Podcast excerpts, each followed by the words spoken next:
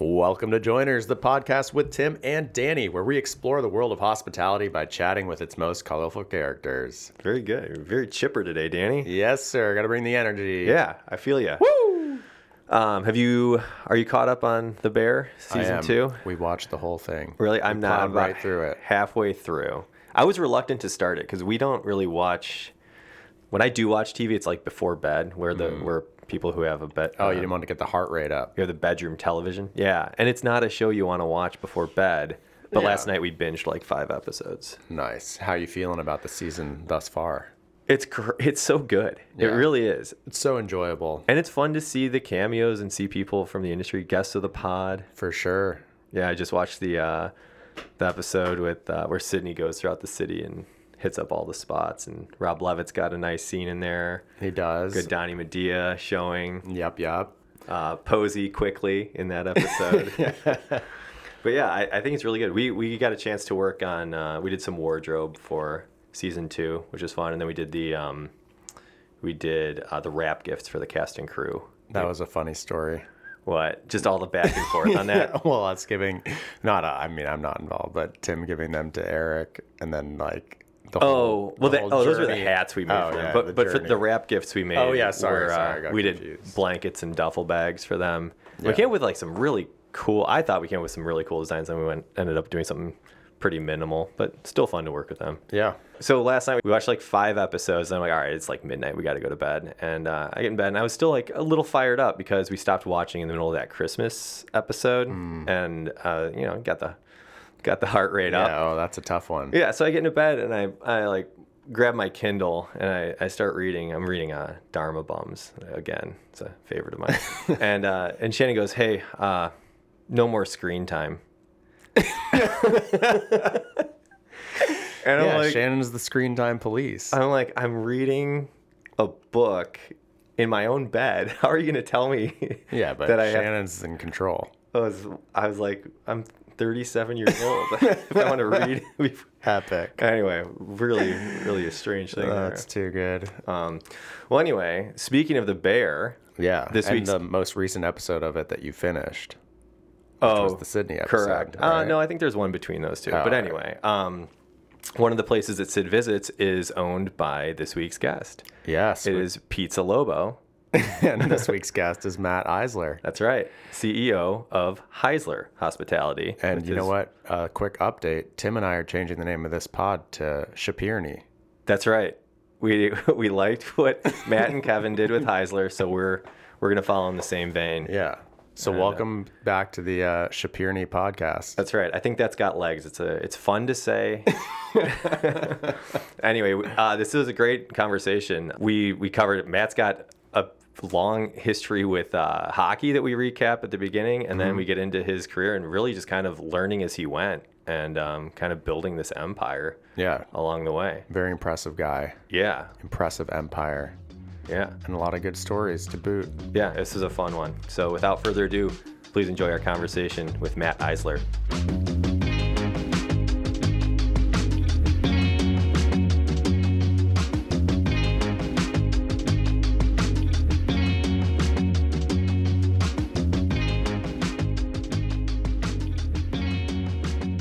All right. So you grew up on the East Coast. No, wait, hold on. I wanted to say I so back on the topic of Highwood. That I so I went to Lake Forest College. So Highwood yeah. was like if you wanted to, go, you can't go to a bar in Lake Forest. You go to the Lantern or whatever. But in Highwood, we'd go Wait, to why like can't you go to a bar in Lake Forest? because there's nothing Oh, there all right. really. Fair enough. Um, right downtown bars. There- Yeah. there's a fire station There- themed There's thing. not much in terms of bars in Lake Forest. Um, you know, I think it would be a tough sell to the mayor.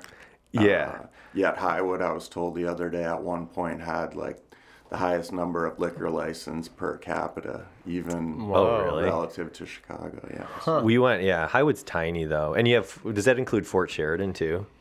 Uh, there's not much in Fort Sheridan. Yeah, but we we would go to like Teddy O'Brien's was a spot, Gabe's, Wooden Nickel, and I think that's kind of it. It was those three. My college was like fourteen hundred kids, and then like the last year, so the, the town hates the college. It seems. I mean, because we were because it's right on Sheridan Road, the school, and um, I was on the tennis team, and the, t- the tennis team rented a house, and the city was always complaining about parties at the house. And then one time the dean of students called us in the office and he's like, he's like, you can't have a kegger. I'm like, what do you mean? Like we rent, like we don't live on campus. What do you mean?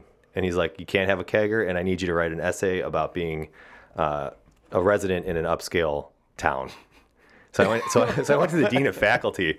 I'm like, Todd Stein wants me to write an essay about living in a wealthy town, and she's like, you don't have to do that. And that was the end of that. It's such a bizarre thing, but there's always so much friction with the town. Do you do you experience that at all? Uh, or are you far enough away I from mean, campus? No, it's. I think it's uh, different issues. Like for example, um, don't cut down a tree even in your yard without Wow. permission. Well, there's the famous story about Mr. T. Yeah. You know that? Uh, yeah, I, I do now. Wait, what's But- the Mr. T story? So Mr. T moved to Lake Forest and cut down like every single tree on his property, and the town went nuts. And I think he got kicked out of Lake Forest, didn't he? Yeah, I don't know it exactly. It's not far from my house, but essentially, he wasn't granted permission to do something he wanted. and it was on his own property. It was his Mm-hmm. own property, and you know, a large piece of property.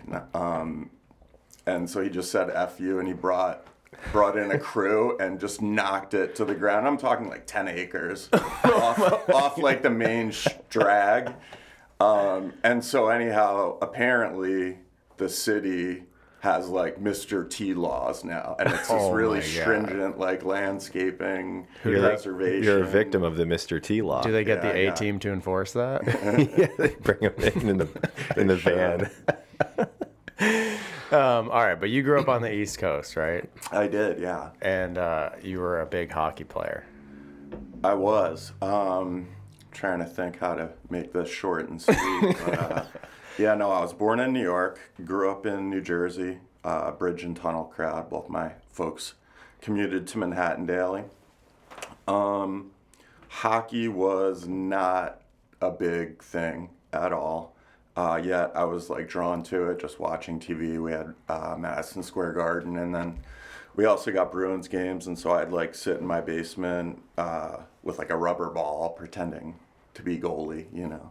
Um, but yeah, somehow by like 10 years old, I convinced my dad to to let me join a hockey team. There was one other kid in my school that did it. It was like, uh, you know, 30, 40 minute drive and like terrible hours of the day. Yeah, like super early, right? Yeah, especially when you're a little kid. It's like 6 a.m. Sunday morning, you know. Where was the rink?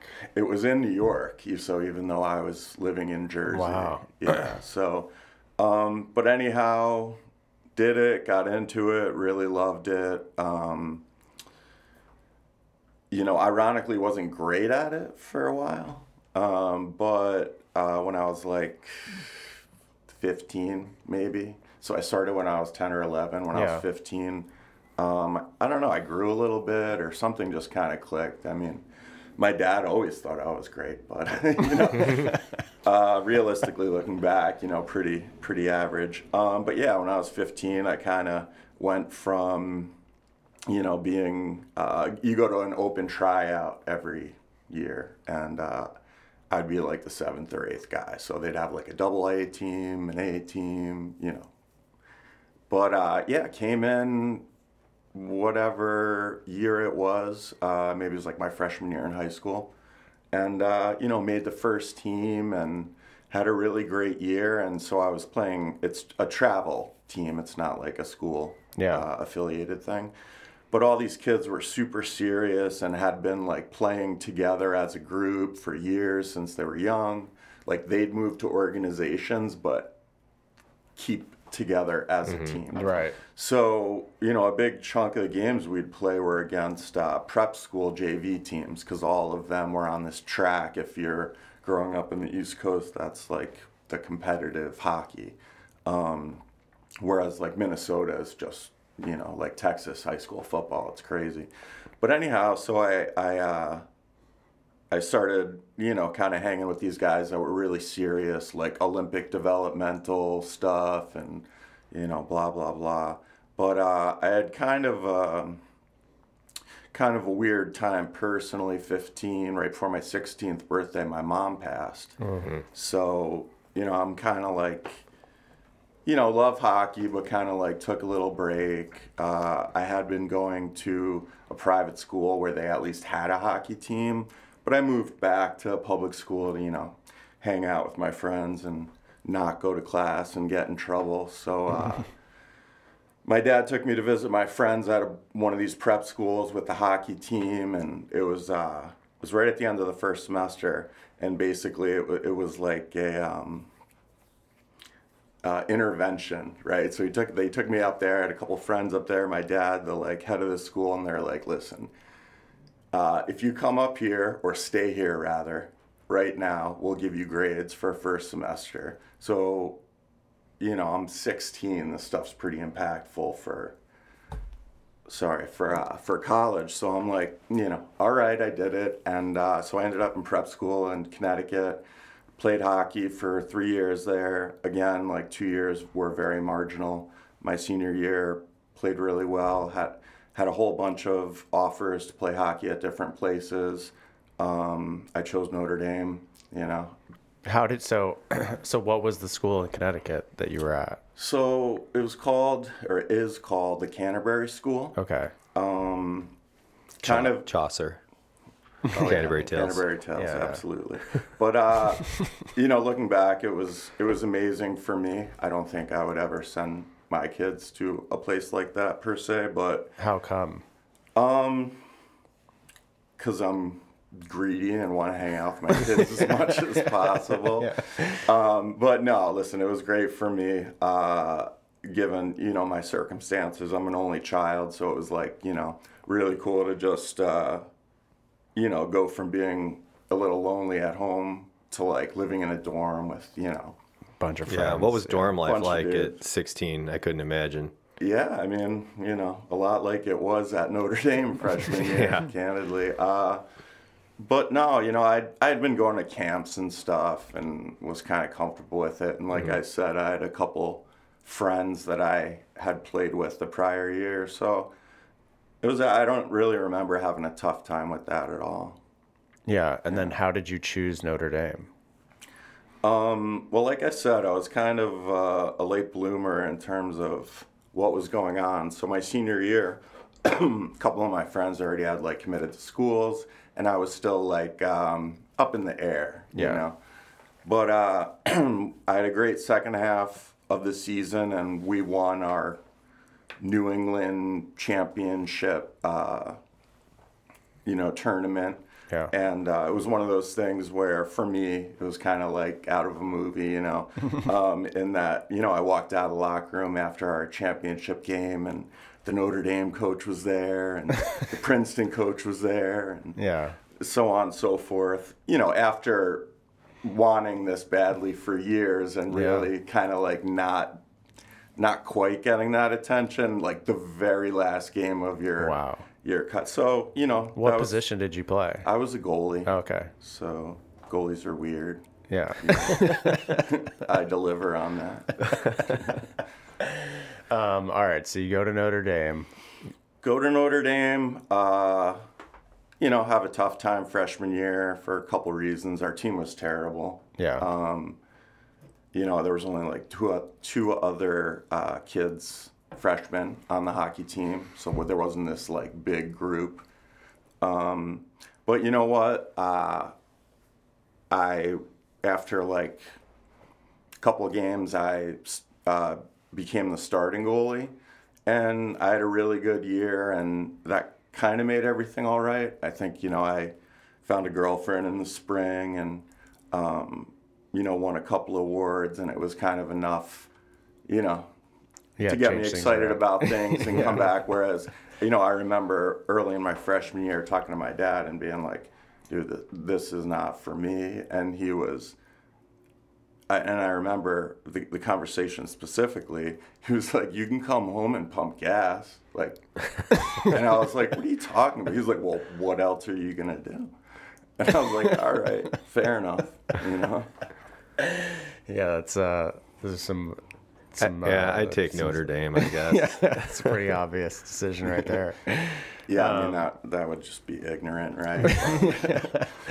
So yeah, I mean, it sounds like you had a pretty uh, excellent career at Notre Dame and then even beyond. Um, yeah, I mean, it gets better and better every year. Uh, you know, when I tell the stories, but uh, yeah, I had a you know college was kind of the best uh, for me. You know, tons of great friends, and you know we never won any championships or anything uh, in my time there, but you know I I played. I started all four years and have uh, I you know I still in my office at home have like my three MVP trophies Yeah, and it's my very cool. this and that and uh, you know still amongst uh, the greatest sources of pride I have and you know again relationships I still kind of keep in touch with even my coach is still there after Yeah. all these years so Whoa. yeah it was cool and then you know I uh, Did you know you wanted to go pro while you were like at what point did you make that decision or figure that out?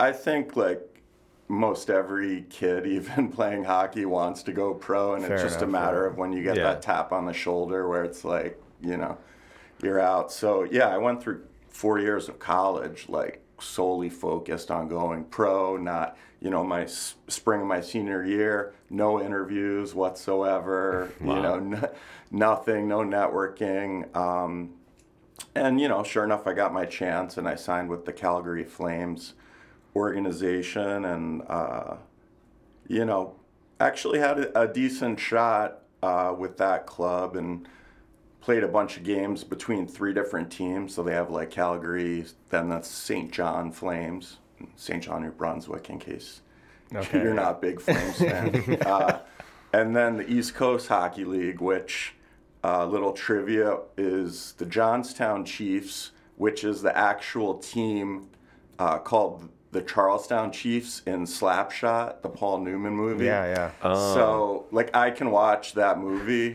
which I think it's like early 70s Yeah. and like went to those places. The town's just kind of like stuck in an era. Yeah. But anyhow, it's one of my my best stories that I spent a year playing for the Chiefs. Yeah, I mean that's it's a very cool trajectory. Was uh were the fans accepting of a of an American in Calgary?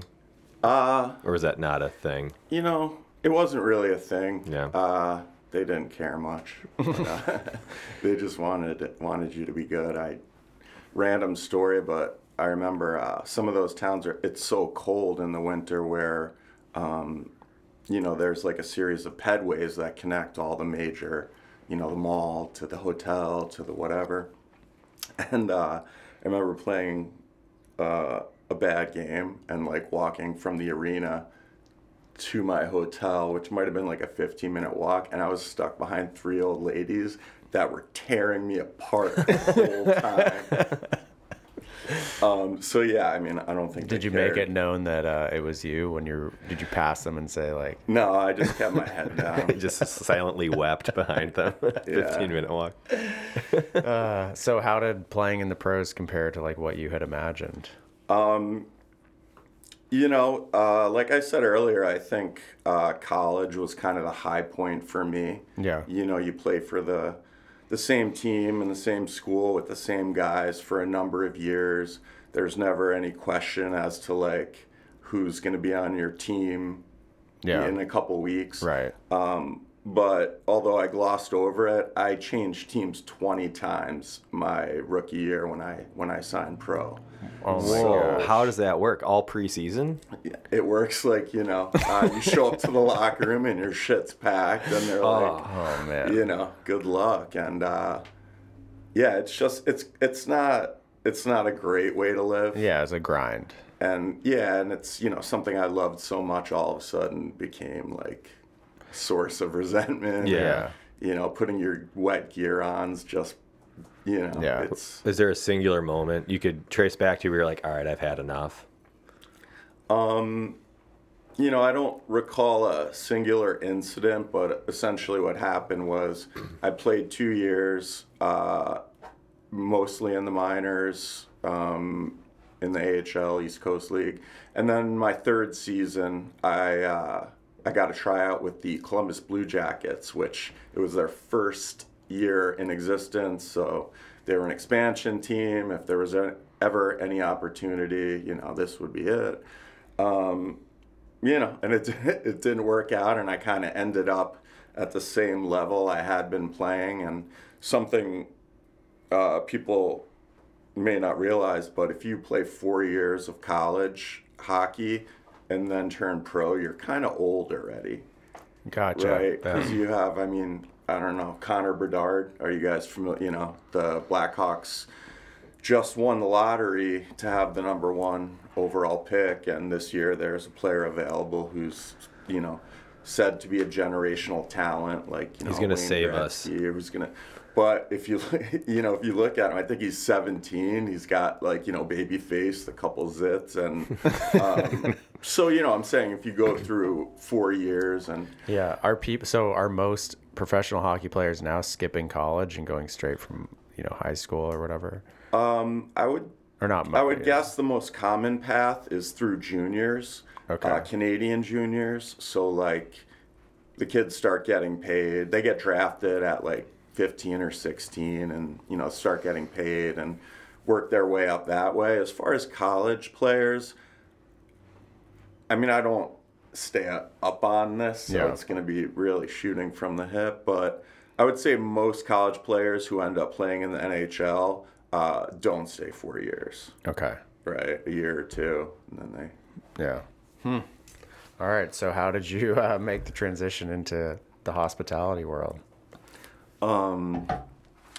So, picking up uh, f- from when I kind of packed up my truck and left my hockey team, Yeah. uh, I went to Notre Dame, um, football game. You know, a bunch of met a bunch of friends, and most of my uh, friends who had graduated were in Chicago. It's kind of the next logical step for most Notre Dame folks, at least for a couple years before they head, um, you know, to wherever else. So literally, I was at a tailgate and met a guy wearing plaid pants and a green sweater vest and stru- you know struck up a random conversation and uh, which led to a job offer in commercial real estate. So um, yeah i crashed on uh, i had a couple friends who had moved out from the east coast uh, crashed on a futon at their place started working at this uh, you know, commercial real estate job, which was essentially like managing a database of commercial properties. Not really my jam, um, you know.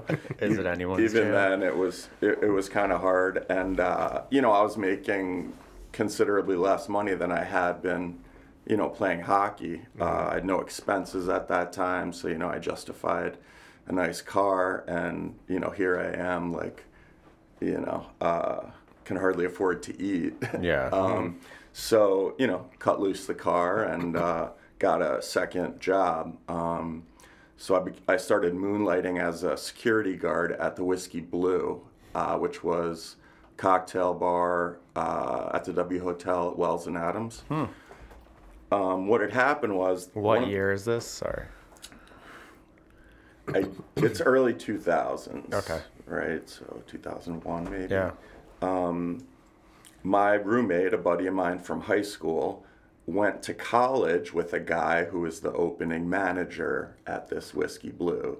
So, you know, my buddy's like, I, I just got a sweet gig. I'm going to like stand around and, you know, talk to girls and like, you know, be the doorman or whatever. And so I, I was all over that. Um, and, and the job turned out to be exactly that. It was kind of like a hot spot. Yeah. Um, it was kind of like an early cocktail bar vibe. And uh, yeah, I wore a collared shirt and had an earpiece, like, you know, the rest of the security guys. we took turn work, you know, turns working the door and then Yeah. just like hanging out in the corner inside. Any fights?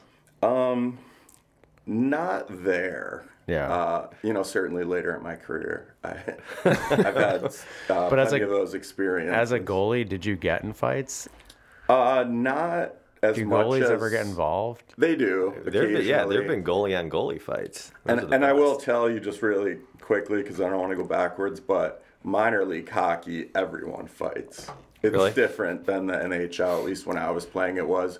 It's like minor league baseball. They do crazy marketing stuff, and out Yeah. like minor league hockey in Johnstown, Pennsylvania, people.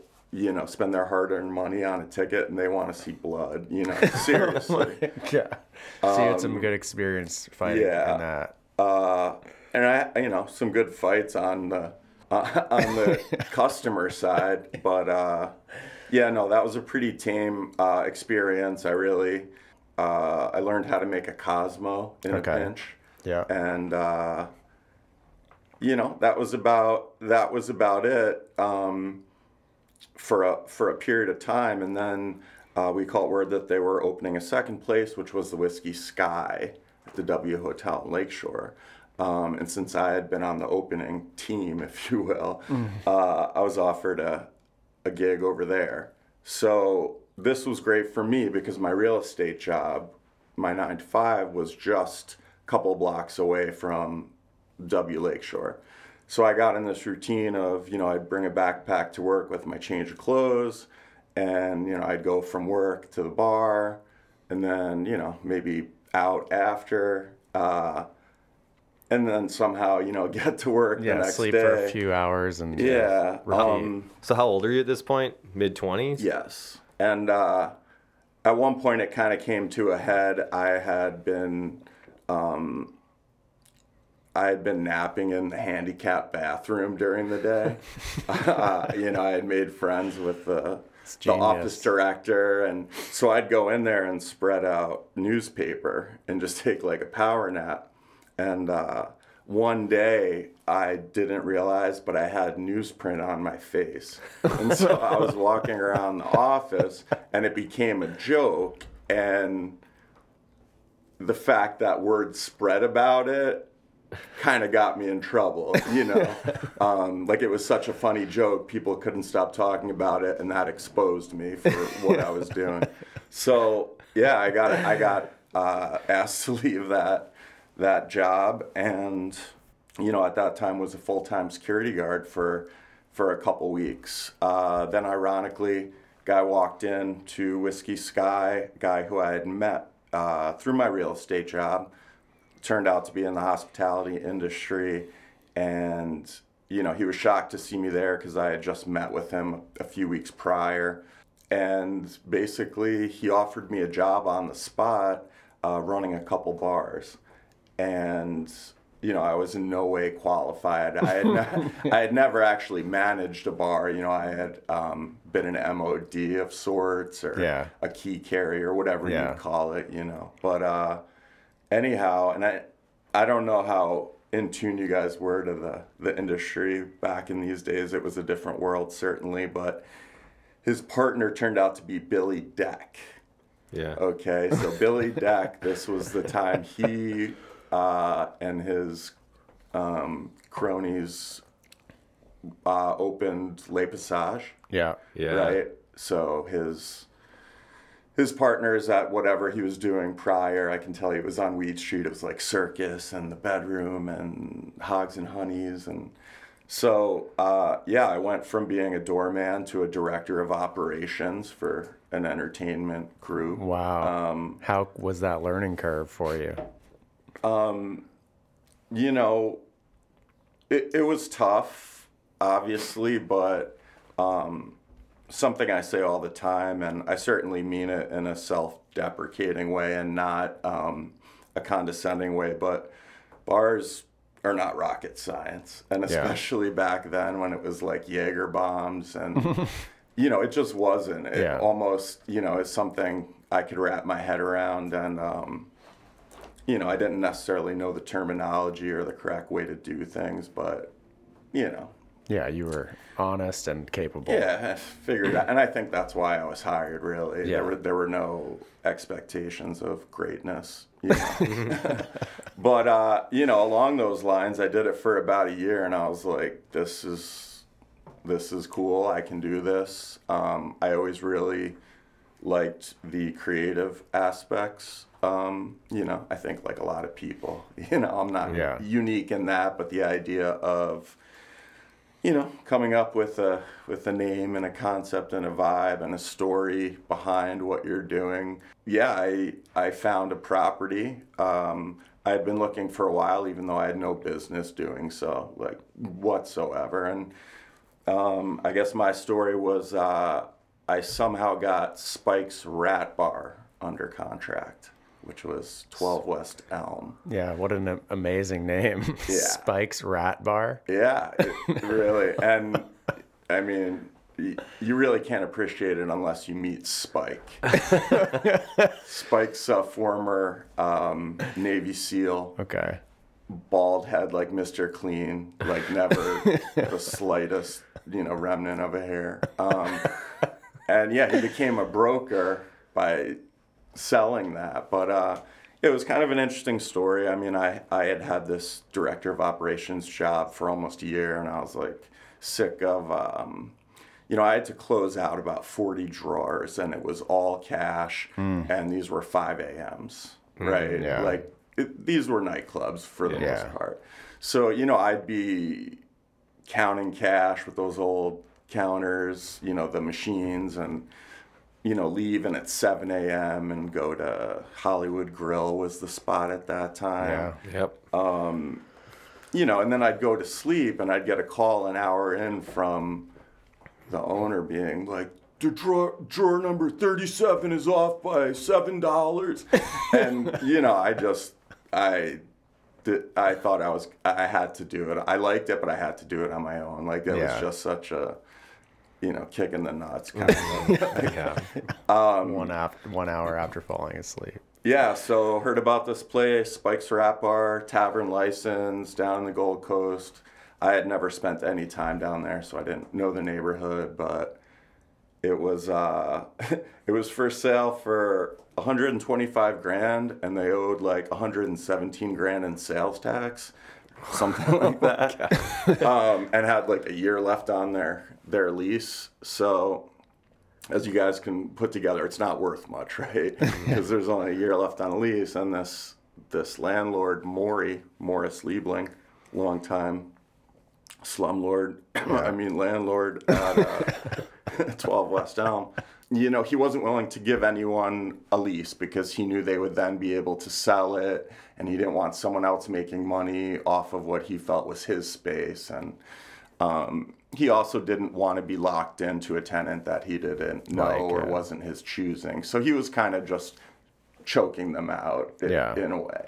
So, you know, I put it under contract at a time where it didn't even really mean anything uh, because there was no lease. And I somehow put it under, put it, wrote an offer on Friday along with a check for like five grand and had to run around all weekend to borrow the five grand to make the check good on Monday.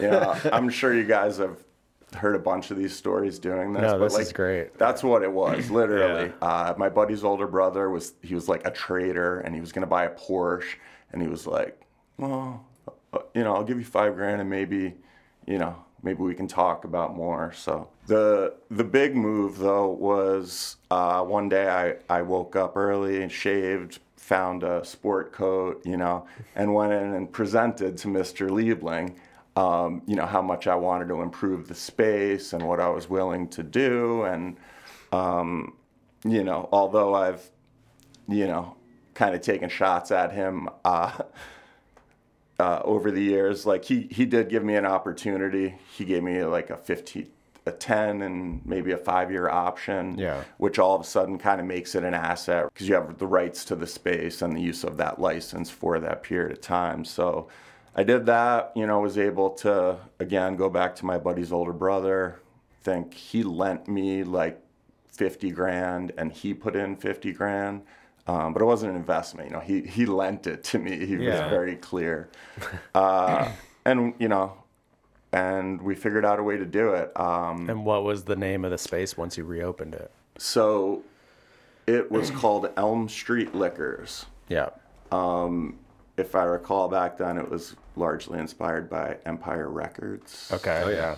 You know, we got the we got the lease, and we needed some more money even on top of what I had. So my story gets interesting, and I don't know if I should reference the dude and by name, probably not. But there was like a, a well-known at the time kind of up and coming young superstar in the in the hospitality world, and uh, I needed some money, and he was just looking to put his name kind of on anything he could. So he bought like I don't know seven percent of this place, but like at a a big markup. But to him, there was value in just kind of like expanding his growing portfolio. Um, but ironically, for like years, it was his place because I was kind of nobody, you know. Right. The press made it seem like his place, even though he had a tiny percentage of it. Right, which, you know, again, Press, didn't, yeah. didn't uh, care much, but yeah, that so that property for me was the one where like I did all the work and I bought all the furniture at IKEA and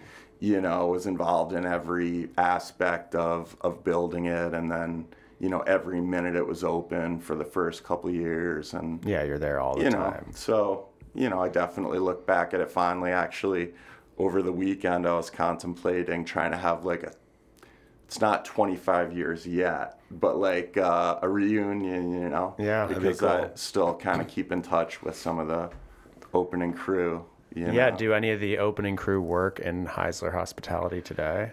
Uh, unfortunately not. Um, you know, they're probably too good for it, I guess. Uh, no.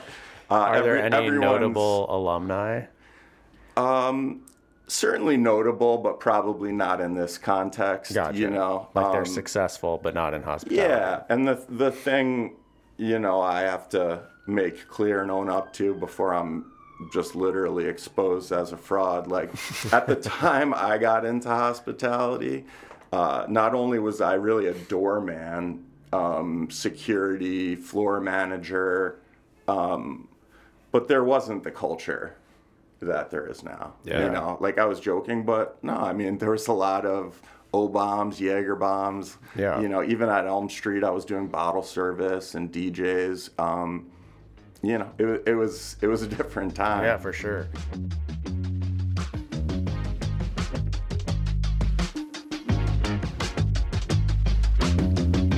This episode is brought to you by Scofflaw Old Tom Gin, a tasty, versatile spirit. Created in Chicago in 2012, the product was born out of a need for a bespoke iteration of the Old Tom style, which is the slightly sweeter predecessor to London Dry. Scofflaw Old Tom Gin carries classic notes of orange peel, juniper, and coriander while balancing on a subtle floral edge thanks to the addition of osmanthus blossoms. Its elevated proof is suitable in cocktails or unadorned. Scofflaw Old Tom Gin, complete your bar.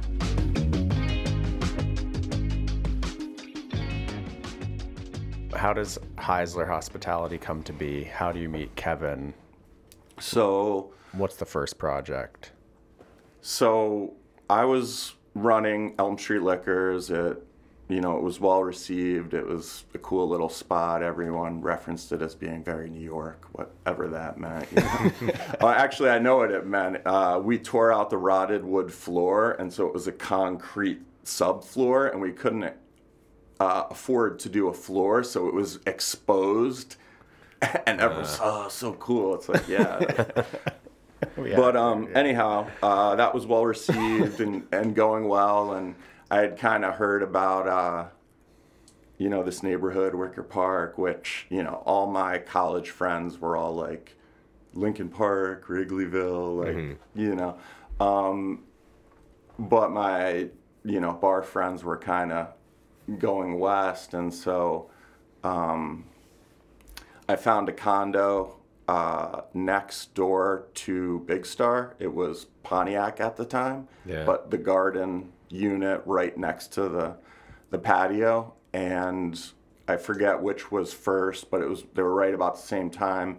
Um, I put what is now the Revel Room under contract. So the guys that own Club Lucky owned it, and they were going to do a lounge, and they had gotten a tavern license, and uh, and then they decided better of it and uh, put it up for sale. So I kind of like shifted gears and went all in on Wicker Park. Like I moved Yeah. there and opened a place. Um, you know, and although I carried most of the the wait um, on Elm Street, I did have other partners to kind of, you know, help, whether it be financially or, um, you know, just just setting things up. Like, you know, I, I would be lying if I said I had no support. You know, Yeah. really for my entire career. Uh, but uh, Empire Liquors, which was the Where Revel predecessor Room- for Revel yeah. Room, Yeah. was actually there for 14 years. Um, but uh, I was opening that, and you know, I had no resources, no designers, contractors, like whatever. So um, it's funny because I listened to Terry Alexander's episode on the way down here. Oh, nice. And I heard his perspective on this era that I lived through. And, you know, there's a little bit of like overlapping here and there. Uh, but basically, what happened is I was living next door to the Pontiac at the time that he was building Del Toro Oh, before yeah. Violet Hour. And they were some guy was cladding it in barnwood right um, went on to become one of the most like you know um, overused materials for like a decade but at the time it was like new and cool and Yeah. the idea of using some like you know worn uh, distressed materials so i went over and tapped this guy on the shoulder and i was like hey i live here i'm buying a you know i'm opening a bar around the corner I don't know anyone. Like, can I talk to your boss, please? And it was Kevin Heisner, my now partner. and he's like the most unassuming guy you would ever meet. So I asked him for his boss, and he's like, um, well, it's kind of me, I, you know, because, you know, it was. Um, and he was, you know, he had known Terry, you know, long time, old school. Yeah, he had designed Wicker some Park. stuff for uh, One Off too, didn't he? Yeah, so he he built um, Big Star. He built Violet Hour. He built Publican. Um, they worked with uh, an architect slash designer, um, but you know, uh, as Kevin likes to remind me, there's a lot that needs to be figured out in the field. Like you can, you know, whip up a great rendering, but the guy that's got to like actually yeah, make it. so, um, but yeah, he had a he had a long relationship with those guys, and I met him while he was doing Del Toro. And after he, you know, explained to me that it was actually his company, um, I asked him like if we could meet for coffee. He'd be interested in hearing about this job I have. Again, I was just like grasping for straws, and he was working on this cool looking place. Uh, so he agreed to meet me for coffee at Letizia's uh, in the neighborhood, and so I, I showed up with this like Manel folder full of tears. You know, it's back in the day, everything's Yeah. hard hard copies um, that I had you know put together over some period of time, and really I thought represented like the vibe I wanted for Empire. Um, and you know, Kevin just sat there, quiet as always, kind of you know listening, and uh, we got along well. I don't remember anything like particularly, you know, uh, noteworthy about that conversation until the end when he was like, you know, I live a couple blocks away from here on Potomac, and I've been like redoing the place, and I thought maybe you want to come see what I'm doing. Like, yeah, for sure. Um, and you know, he walks me in, uh, and it was super cool place. Uh, I, I lived there at one point for a while. Um, but what was crazy is he walked me into a room and it was exactly what I had showed him on those tears. so it was this like black room with panel molding and, you know, it, it was early on with the pygmy taxidermy things Yeah. and uh, herringbone floor. Like it was crazy the similarities between what you know. So it was one of those things where we kind of like got along famously from that time forward. Uh, This is the spot with um, the coffee table skylight in the basement, right? Yes, exactly. Yeah, exactly. and with like the trap door. Yeah, Yeah, I've walked through that place. It's very cool. So the idea is the light. It's a three-story uh, townhouse, but you know, big skylights on top, and then the second floor hallways are like fire escapes. So the light comes through the skylight, goes through the fire, escapes, and then there's a coffee table on in the living room, which is like plexiglass or lucite. And in the basement, there's a shutter system where you can open the shutters on the coffee table. So essentially, you get the light from the skylight on the third floor coming down to the basement. Wow. It's so cool. Yeah. Um, but yeah, uh, I I was excited about working with Kevin. Um, unfortunately, he was about to go to Belgium to meet up with his girlfriend who was working at Fashion Week or something cool, you know.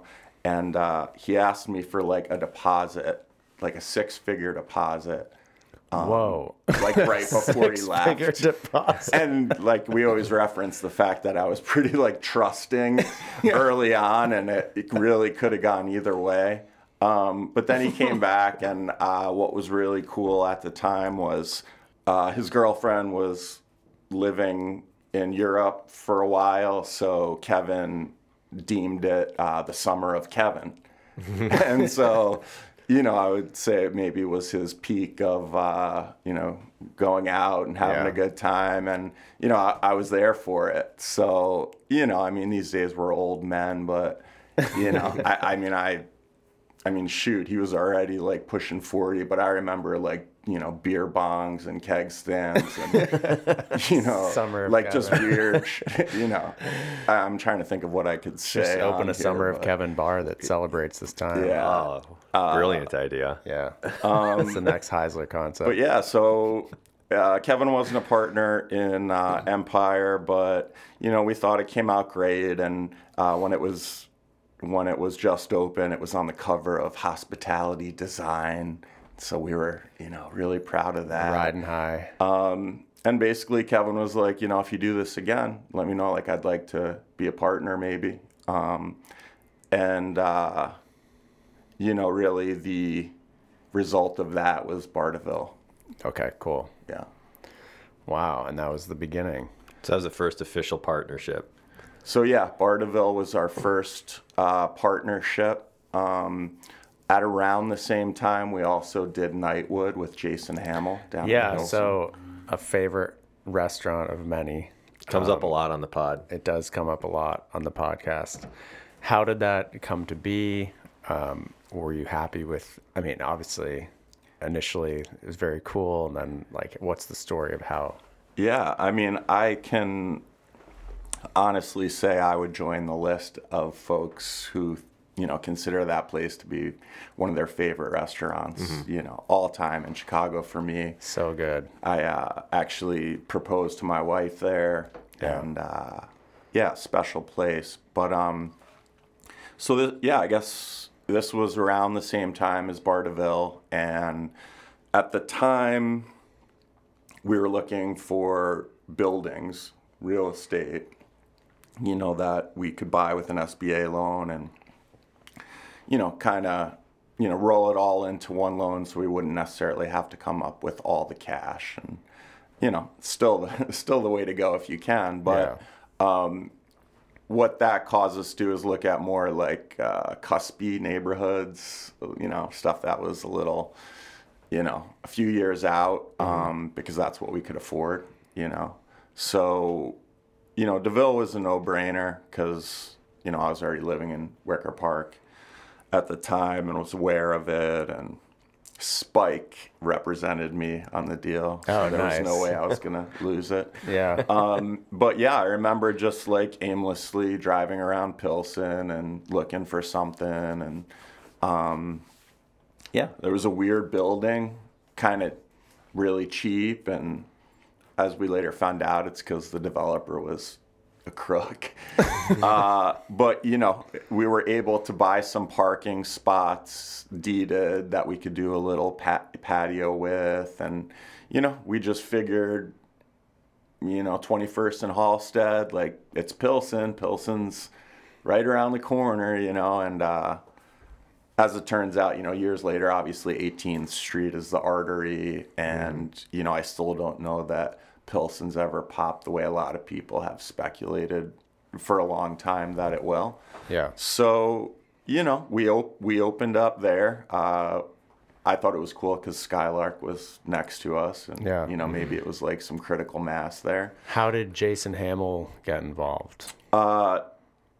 So you've got to go back and I guess acknowledge that Kevin had been kicking around Wicker Park and Logan Square for, you know, since the 80s, you know, since he was sneaking into the rainbow before he was 21. Yeah. So, you know, he had done, you know, he had painted Lula for Jason Hammel and built some planners, and his girlfriend worked at Lula.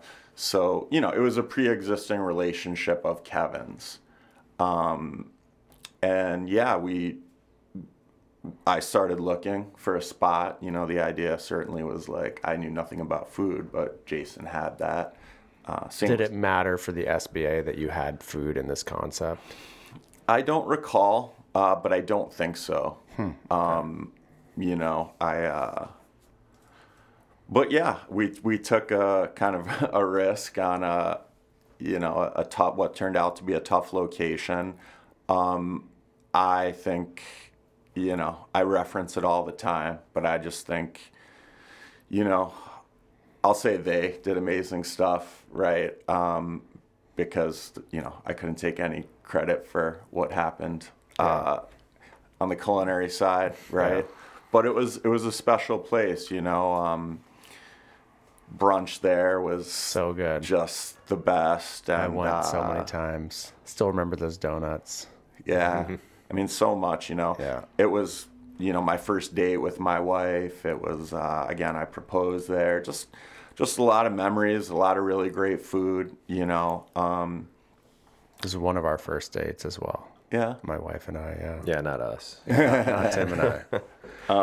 But yeah, great spot. And, um, you know, it was bittersweet at the end, but we just couldn't make sense of the model down there. It just, you know, we couldn't, we couldn't get folks there, especially during the week. you Yeah, know? exactly.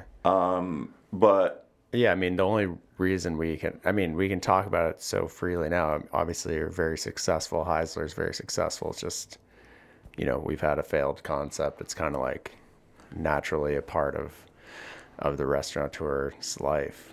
yeah, it uh, it hurts like nothing else, Yeah. you know, and it, it's really kind of uh, you know knocks the wind out of you. But yeah, I mean, I uh, I think it's just kind of part of the the gig if you do it long enough, you know. Yeah. Um, So, And- yeah, sorry. You go. no, you go ahead. no, I was just curious. Like, you know, people ask ask me uh, about sink swim sometimes, and uh, I guess I'll I'll pose the same question to you. Like, what are the things that you took away from that experience that affected future concepts? You know, I think I've learned um, an incredible amount of lessons over my career. I think that one was more so uh, about location. You know, I, I don't know that we were set up to succeed even the day we opened. Yeah, Um, I mean, certainly, you know, it was kind of a beautiful room in a kind of weird, quirky way. It was kind of cut up a little bit. Cool basement that felt like a wine cellar, uh, event space. You know, I I believe if it was in uh, Wicker Park or Logan Square, you know, it, it would have been a, a totally different story. yeah, But yeah, my big lessons kind of came in the restaurant world, came a little later on.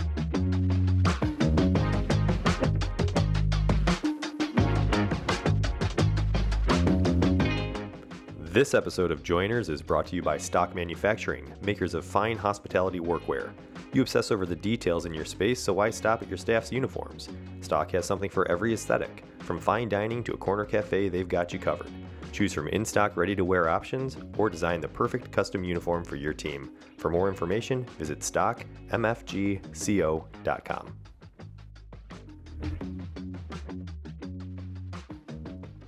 What's the next concept that opens? At this time, you know, Nightwood's open, and you know, I'm more of a, a customer than anything. You know, I like to be around. Kevin and I liked to be around Best Burger in Chicago at the time. Yeah, Uh, so that was great. But um, in terms of what I was focused on, uh, Deville was well received, kind of out of the gate. I spent Yeah. a lot of time there. You know, both Me too. uh, Yeah, all you know, professionally and and personally enjoyed enjoyed uh, that place immensely. Um, you know, Brad lived upstairs for most of the ten years, and uh, one of my best friends, now living in LA, lived in the other unit. So it was kind of like this. Awesome hang. Yeah, it was just you know, if you're either in the bar upstairs on someone's couch, and it all kind of like bled together. And Yeah. I I, I want to. They had a nickname for it. Brad. Brad had a nickname. It was like the Den of Happiness or something. that wasn't it, but it was like Something it was like a that. it was cool time, you know. Yeah. Um, And uh, Empire Liquors was doing its thing, you know, DJs and O bombs. um, and then uh, I guess the next thing I got wrapped up in was probably Angels and Kings, which I don't know how familiar you guys uh, are with did, Angels and did Terry talk about it? Somebody mentioned this. I just listened to Terry, and I don't think he Yeah. did. Huh.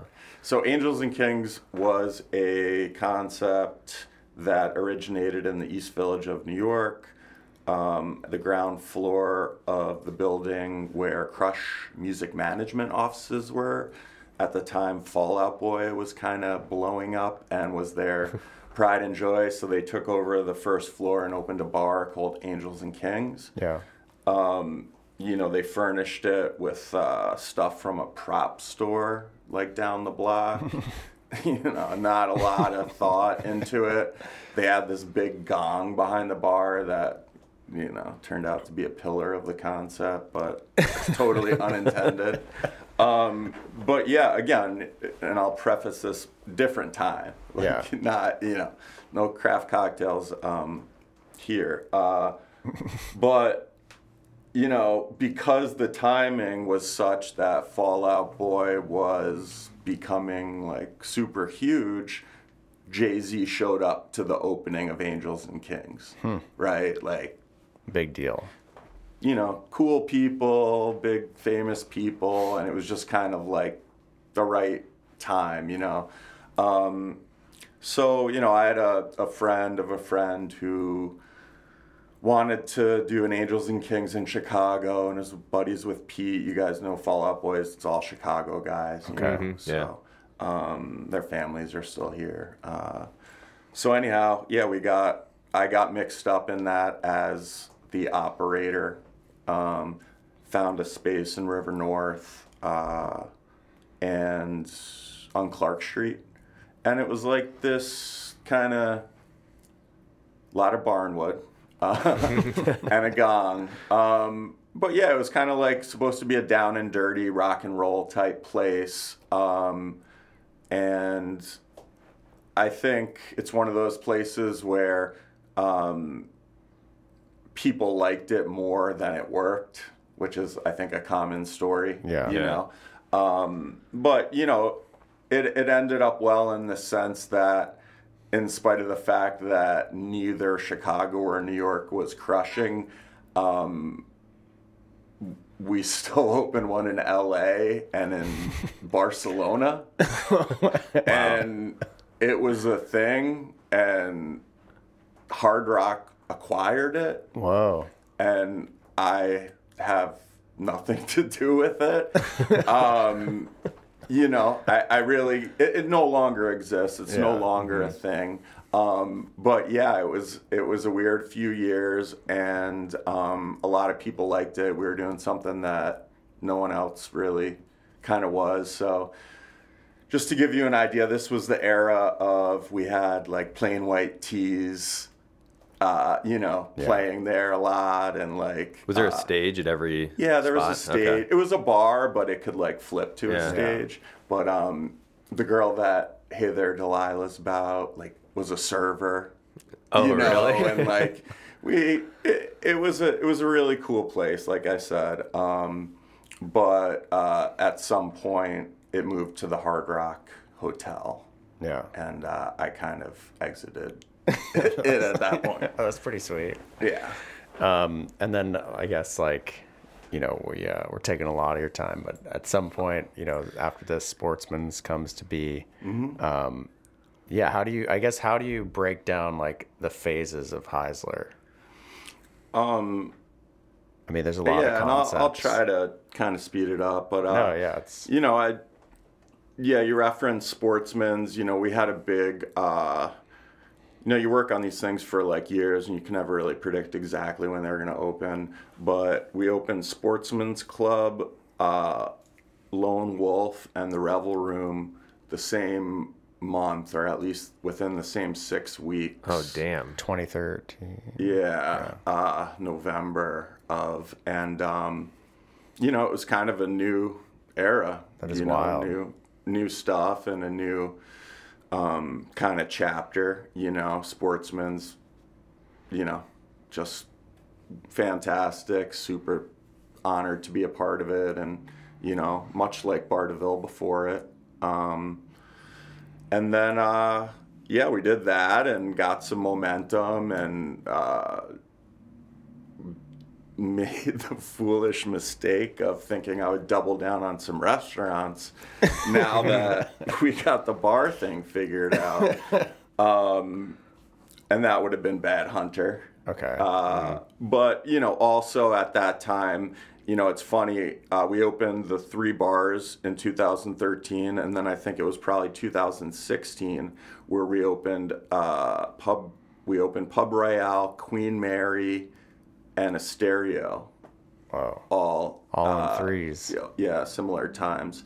Um, you know, and from there on, kind of varying levels of success. You know, two steps forward, one step back, vice versa. Um, but really, for me, the biggest turning point and like th- what are- got me at this uh, point in my career, this phase, if you will, was COVID.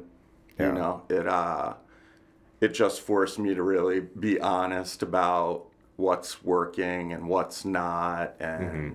you know i think i also went through this thing where i was like some of this shit is just so self-indulgent you know.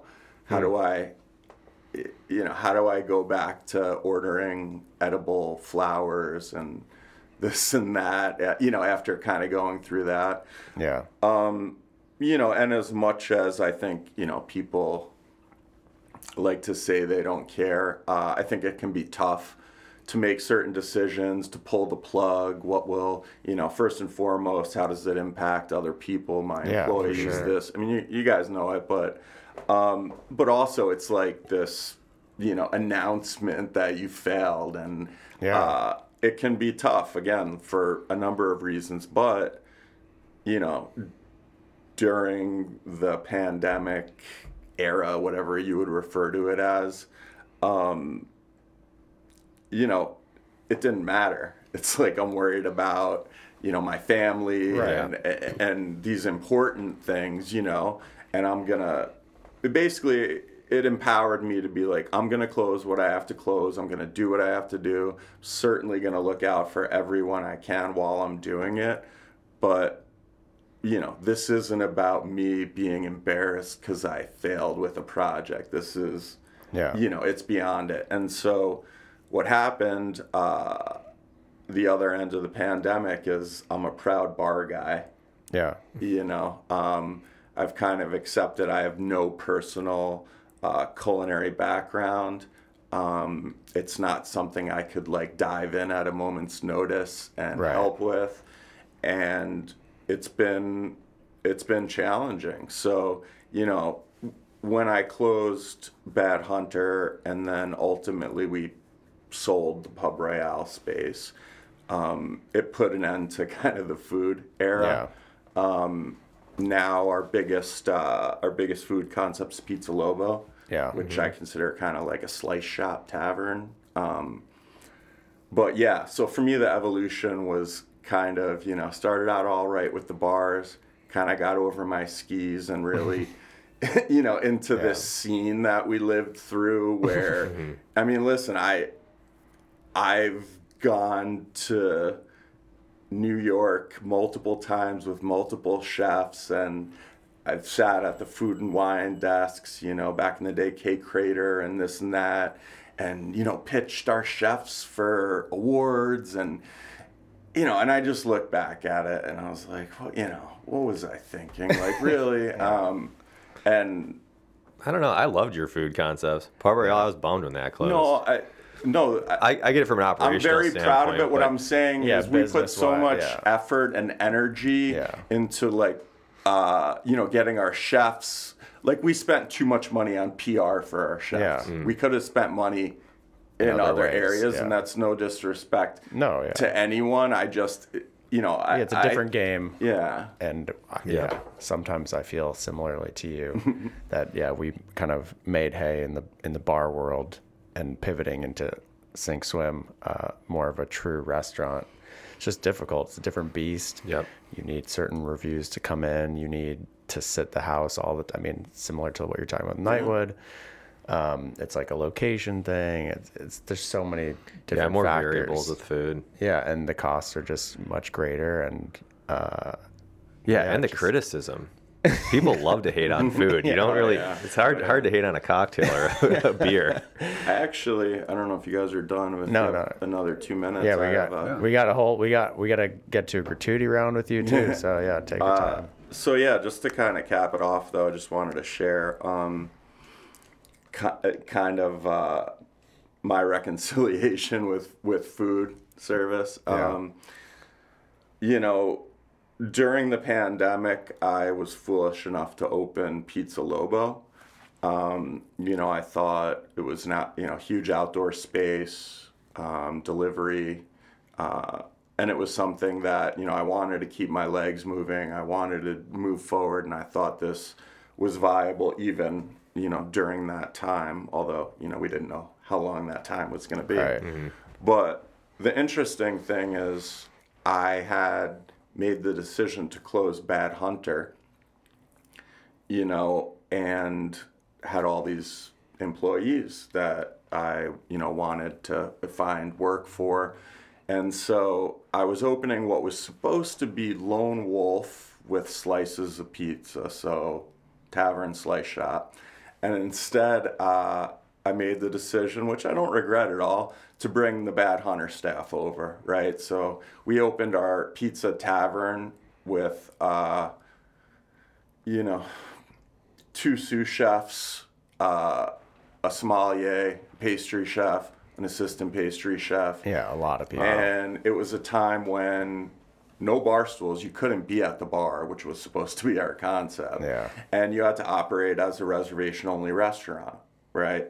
So even though we got open, it was nothing like what I intended it to be.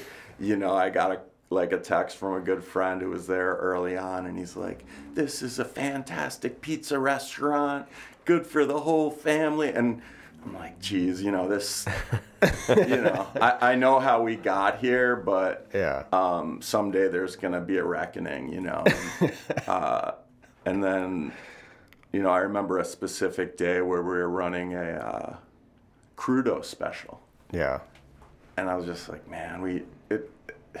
This just isn't what it was supposed to be. Yeah, it's too so high-end, yeah. you know, as time went by and as places kind of started hiring and reopening, um, you know, the folks that didn't necessarily want to be making pizza that I had brought over kind of started to move on to, Right. to other things. Worked and itself out. yeah, and so, but two years in, we found ourselves, you know, having gone from nine chefs to to Joey, Yeah. you know, who's the y- young guy who loves pizza and doesn't have the big resume, and we're like, all right, we got we got to overhaul this. So we actually, you know, we went through the process of, you know, uh, tasting out doughs and uh, you know everything that goes comes together for the pizza, and we, you know, we re- recalibrated all our. It's all new recipes. It kind of really nails what I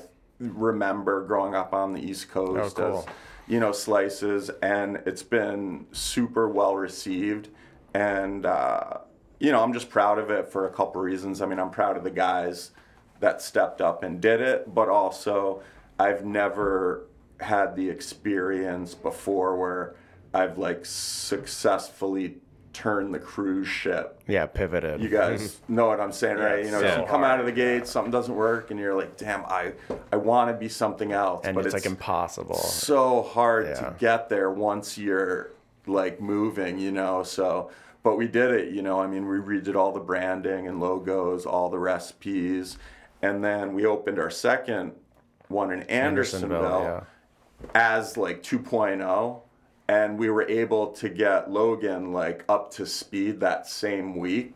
Oh, cool. So, yeah, I mean, we're however long, you know, in now, but uh, we're definitely a different place. And, you know, now as an old man, it's like, Yeah. finally feel like I have a little control over the food. Well, that's great. So Um, is the future of Heisler building the Estereo brand and expanding Lobo? Oh yeah, we didn't didn't even get to Estereo. Uh, yeah, I th- I think we're uh, all in agreement that Estereo and Lobo are concepts that have legs. Um, I really enjoy, you know, what I do, but I think there comes a time where you know reinventing the wheel over and over again is just you know, not a formula for success. I mean, you start thinking, okay, what haven't I done yet? Okay, what, you know, what can I change from this?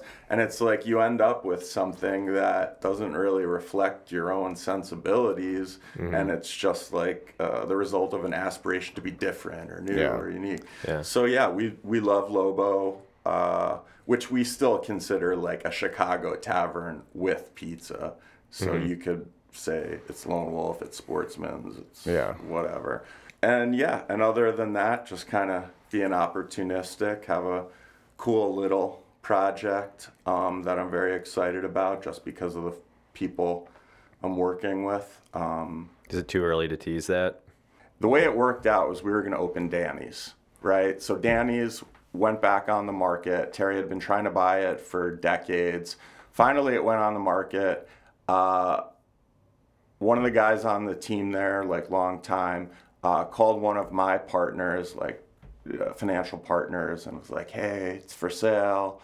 Um, so my partner called me and was like, "You know, can you try to figure this out?" So you know, I put ultimately put in an offer to buy the building, and then you know reached out to Terry because the million dollar question is like, is the liquor license still alive, or you have to re you know get a new one? And um, so as it turned out, Terry had the license, and he had 12 months that he could revive it by paying for it, and um, I believe on good information that maybe the sign's living somewhere in his garage. So, uh, anyhow, it was like there's no way to do this without Terry. So I reached out for Terry. I think um, we met for a drink. Maybe Kevin was there, and uh, you know, we were like, "Do you want to do Danny's?" And it was it was I was um it was cool to see that it was such a big thing for Terry. Yeah. Like he didn't take the decision lightly. Like he went through it and he closed it and it's like, Yeah. does he want to do that?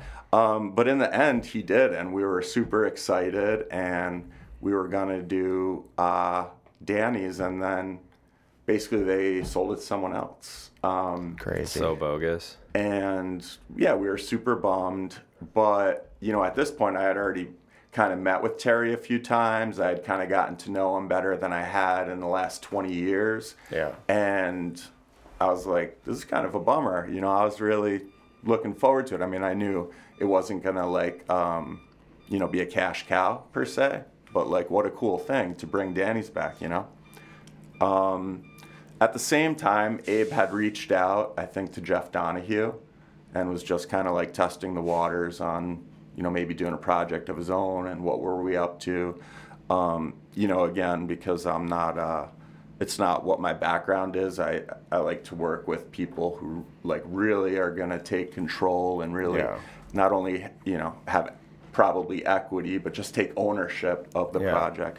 And so, yeah, this was before Abe uh, received all his acclaim for his For you know, recent- yeah. yeah, which is kind of funny. I'll tell you in a minute. But um, yeah, so Abe reached out, met with him, and that was kind of moving along. Um, you know, he seemed like a great guy, seemed super talented. Um, we were looking for someone to do that project at Grand with. I mean, I had owned that building for I don't know, six, seven, eight years, and it was always supposed to be a bar.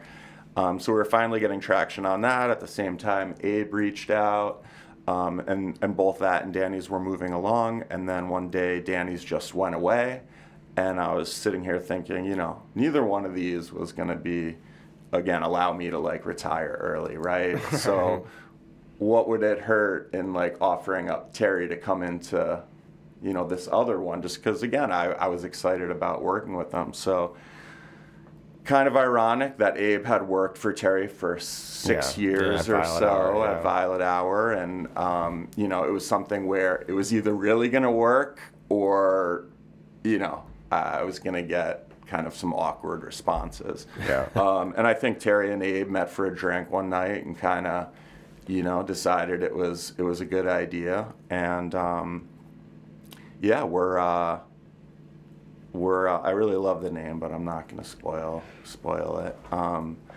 but it's cool, and the whole idea is like we envision it as somewhat of a um, you know an industry haunt, a uh, maybe like you know I mean a lot of bars that I'm involved with are fortunate enough to have um, a large industry following or Yeah. presence or whatever.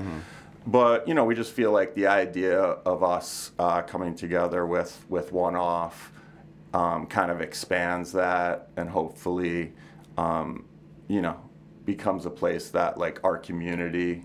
Uh, Yeah, like rallies behind. yeah, and you know, Supports. Won't won't get into it, but you know, we'd like to kind of do some things geared towards, you know, being being good members of this community and whatnot. So Cool. and then my uh, my offices are on the second floor, so it's also kind of a, Yeah, I think I knew that that's where your office is. Yeah, I've dropped samples off there before, I think. All right, cool. You want to hit him with a gratuity round, Tim? Gratuity round.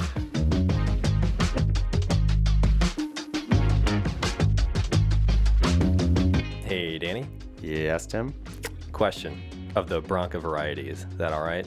It's totally cool with me. They are one of our sponsors after all. Terrific. Okay, the sponsor is Branca International. That is the company. Yes. Fernet. So what's Fernet then? Fernet is the style of Amaro that they originated in 1845. Okay. So that style, Fernet, is basically a mentholated, punchier, so it's like higher proof and it's a mintier version of Amaro. Okay. I get that. It's a minty punch. Yep, and it has since spawned many imitators. Got it. And those also go by the name Fernet, but they're not Fernet Branca. Right, Branca is the name of the distillery, Fratelli Branca. So it's Fernet Branca. I got it. That's all. Okay, can we get back to the show now? Yes, sir.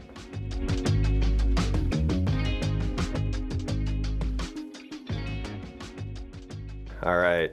It's kind of a lightning round of sorts. Yeah. What is your death row meal? Gotta be pizza.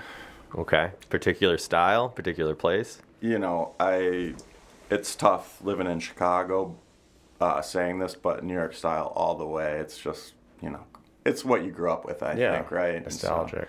yeah. Yeah. Nostalgia always comes into the death row meal, I think. It does, yeah. Uh, all right. What's your favorite hidden gem restaurant? Hmm, that's a tough one. I feel like hidden gem restaurants get exposed pretty quickly. Yeah. Yeah. You know what I mean? Um, Because of this podcast, we, uh, we shake them out. Yeah, this podcast is way too popular.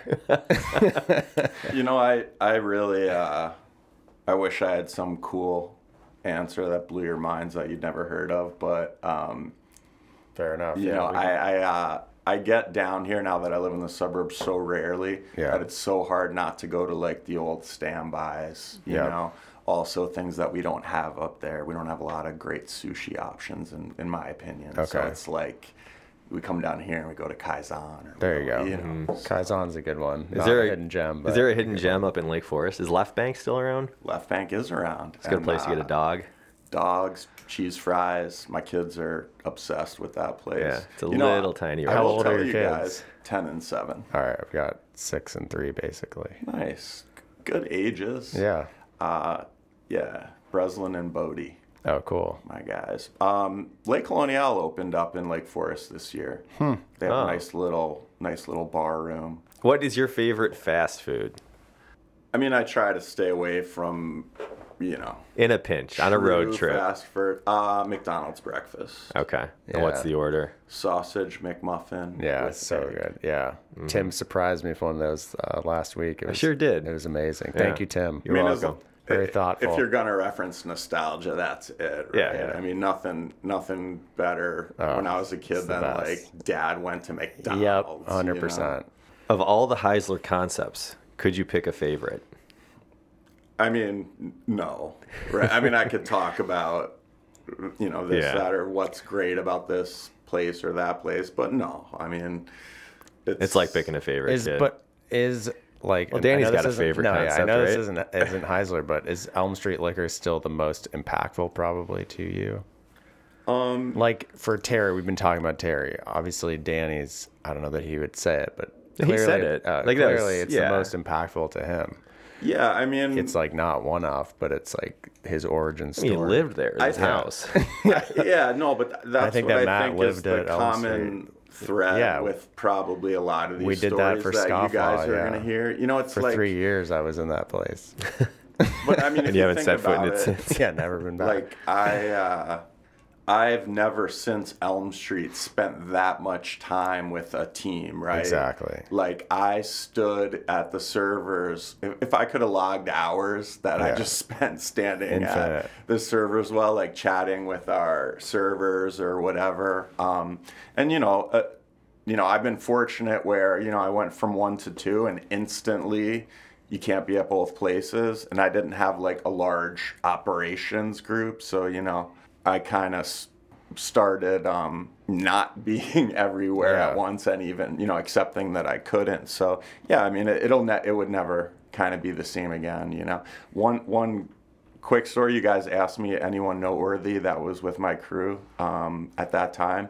There was one. Uh, so my opening DJ, who was my resident DJ at my first three properties, um, literally lent me his stuff, like put his equipment at Elm Street. Eventually, I bought him some for for himself, but uh, he went on to produce a couple of Lady Gaga's albums. Oh, damn. wow. And is like buddies with Will I Am and like wow. uh, so yeah, my DJ crushed it. That's pretty cool. Yeah.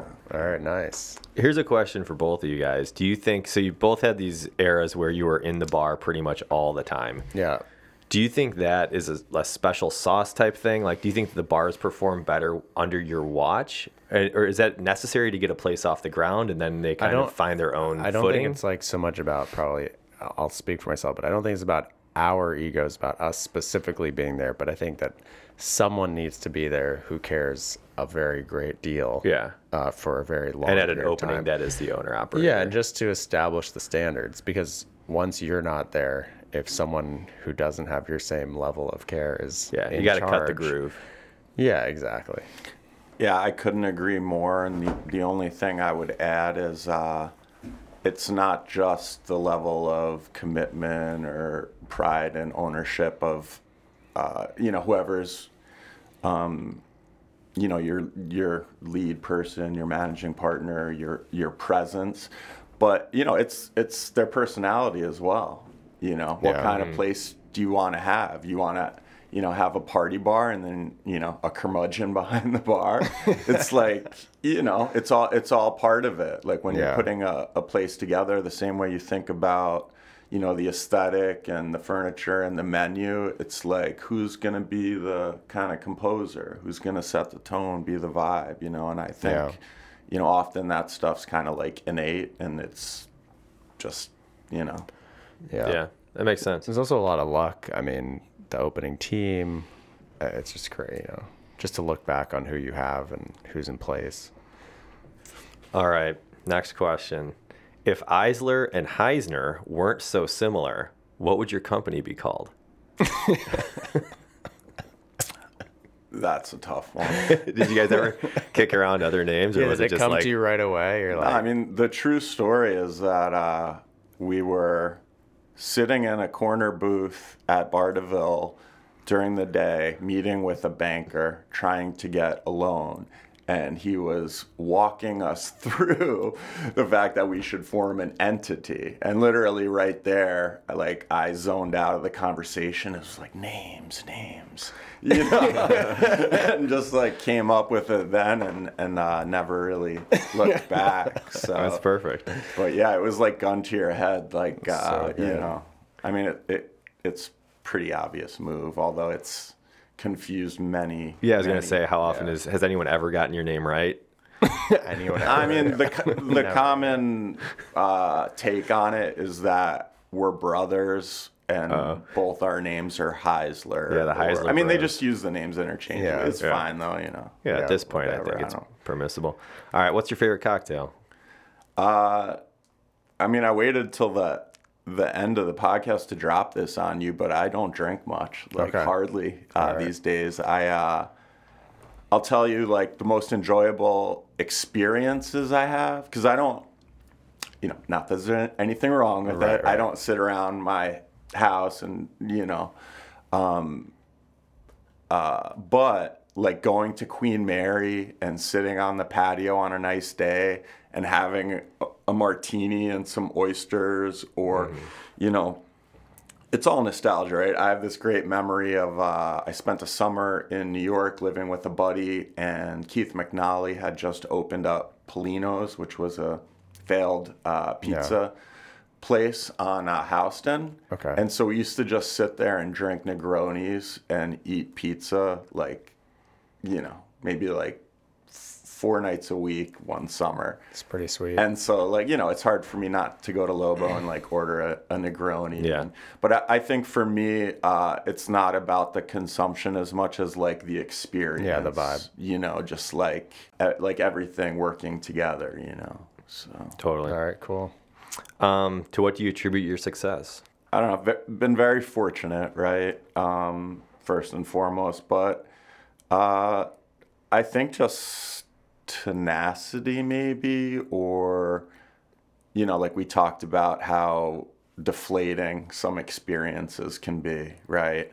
Um, and I think just like you know, getting up again and and you know, keep on going. Um, definitely a few times where it would have been easier to kind of like get a job and segue out of this, you know, Yeah. especially you know, you have a family and stakes are higher and Yeah. you know, it can't be Expenses go up. yeah, it's uh but yeah, and and you know, honestly as a dad, it's something I, you know, I work to give my kids everything. Uh you know, it makes me so happy, but when I think back, you know, not I mean, again, very fortunate, but like it is true and they say, you know, the failures really kind of teach you the greatest lessons and Yeah. so yeah, I mean, I, I wish I didn't have to experience it, but probably like the adversity over the years, right? Like I've made every mistake there is, so now I know Yeah. kind of what works. Yeah. Uh, what is something that bars or restaurants do that might annoy you? I, it's it's it's ironic because at Pizza Lobo we've implemented a QR code system where you sit at the table, you know, order your drinks, they come to you. Um, we think for that, uh, you know, for that environment, it's like it's a good uh, model. However, um, I find it difficult to tip in certain instances, and I'll give you a very specific example. Uh, I picked up carryout food uh, from a a restaurant I shall not name in in Lake Forest, and uh, we had some friends over, so it was like a big order, you know, and. Yeah. Uh, there was a couple young ladies at the, the register, and literally, like, people, um, runners were bringing the bags of food up to the front, and uh, the woman at the register was, you know, charging you and then turning the screen to your face with like 20%. Um, and I just didn't like the, uh, like, the expectation. Yeah. Um, and it's like I'm not. Uh, I don't begrudge anyone to make a living, but you know, I thought the owner should really be ashamed of himself because this is like an he should pay them more on an hourly rate and not be training them Yeah, to ask for 50 bucks because like they checked me out. Yeah. And I just think it's a slippery slope and um I think it, you know it may really ultimately impact the industry more, you know way more than it is now. Right. If you know if that continues to be like, uh, what do I do? I'm just Yeah. not going to tip at all now. Yeah, we need to o- open a forum and come to a decision on takeout tipping Yeah. because it is it's it's so awkward. I mean, I think As a diner, I mean, you guys are operators and owners. Like I, Well, I think like Danny Meyer was a little ahead of the curve Yeah. uh, when he suggested that tipping should not exist anymore and that it should just be built into the prices of things. And there's a lot of pushback because at the time we couldn't possibly fathom what that meant. But now that we're getting just juiced constantly for all these like bizarre extra tips and all these wacky situations, I think that people's patience is is wearing thin, and then people are going to ultimately. I mean, people probably if the experience of going out is is a bummer and they feel like they're getting taken advantage of if they're trying to pick up food to support a restaurant and they're having to like pay an extra 50 on top that makes that person not want to go to that place anymore. And so Yeah. that place will lose the business and that will happen to enough people that it will severely like you're saying impact how the you know the bar and restaurant industry operates. Yeah, I think it came out of the pandemic where like I think that's at the time Yeah. where Right, these and it made sense, POS we systems were yeah. where takeout was more common, I guess, or and we the also only didn't way know, to get food. Yeah, and there weren't there were no people there were no patrons going into the businesses to leave proper tips. So Right. it, it transferred into like people were tipping Yeah, on it was, it takeout. was a made gesture, sense. right? Yeah. It was it was an unnecessary gesture intended to support Yeah, exactly. whatever place you're at and their employees, Right. Which is cool, right? But it's but like, now it's like you can't have it both Yeah, you can't ways. go backwards on it. Or Yeah, it's very tricky. And to your point, it's like, yeah, it's like you get it. You want to support the person, give them extra money, but it is like there's a delicate balance, mm-hmm. And it's just super tricky. It's best left to the suits in Washington. All right, and then here's our last question: uh, What is the best thing about Chicago's dining and bar scene? I don't know that I could put my finger on it per se, but I will I will share that, you know, when I when I do travel and it's not as much as I'd like, uh as much as I may experience something I've never had before or, you know, something just mind-blowing, on the whole, I usually come home with a greater appreciation for what Chicago has just in terms of how it stacks up with you know these like international dining destination cities. Um, you know and then also it's like the people of chicago have a you know their own way about things uh, as do you know most places and uh, yeah i just uh, i think it's great Yeah. All right, cool. Well, that's a wrap. I'm Matt Eisler. Thanks so much Yeah, for joining thanks us for coming here. It's a lot of fun.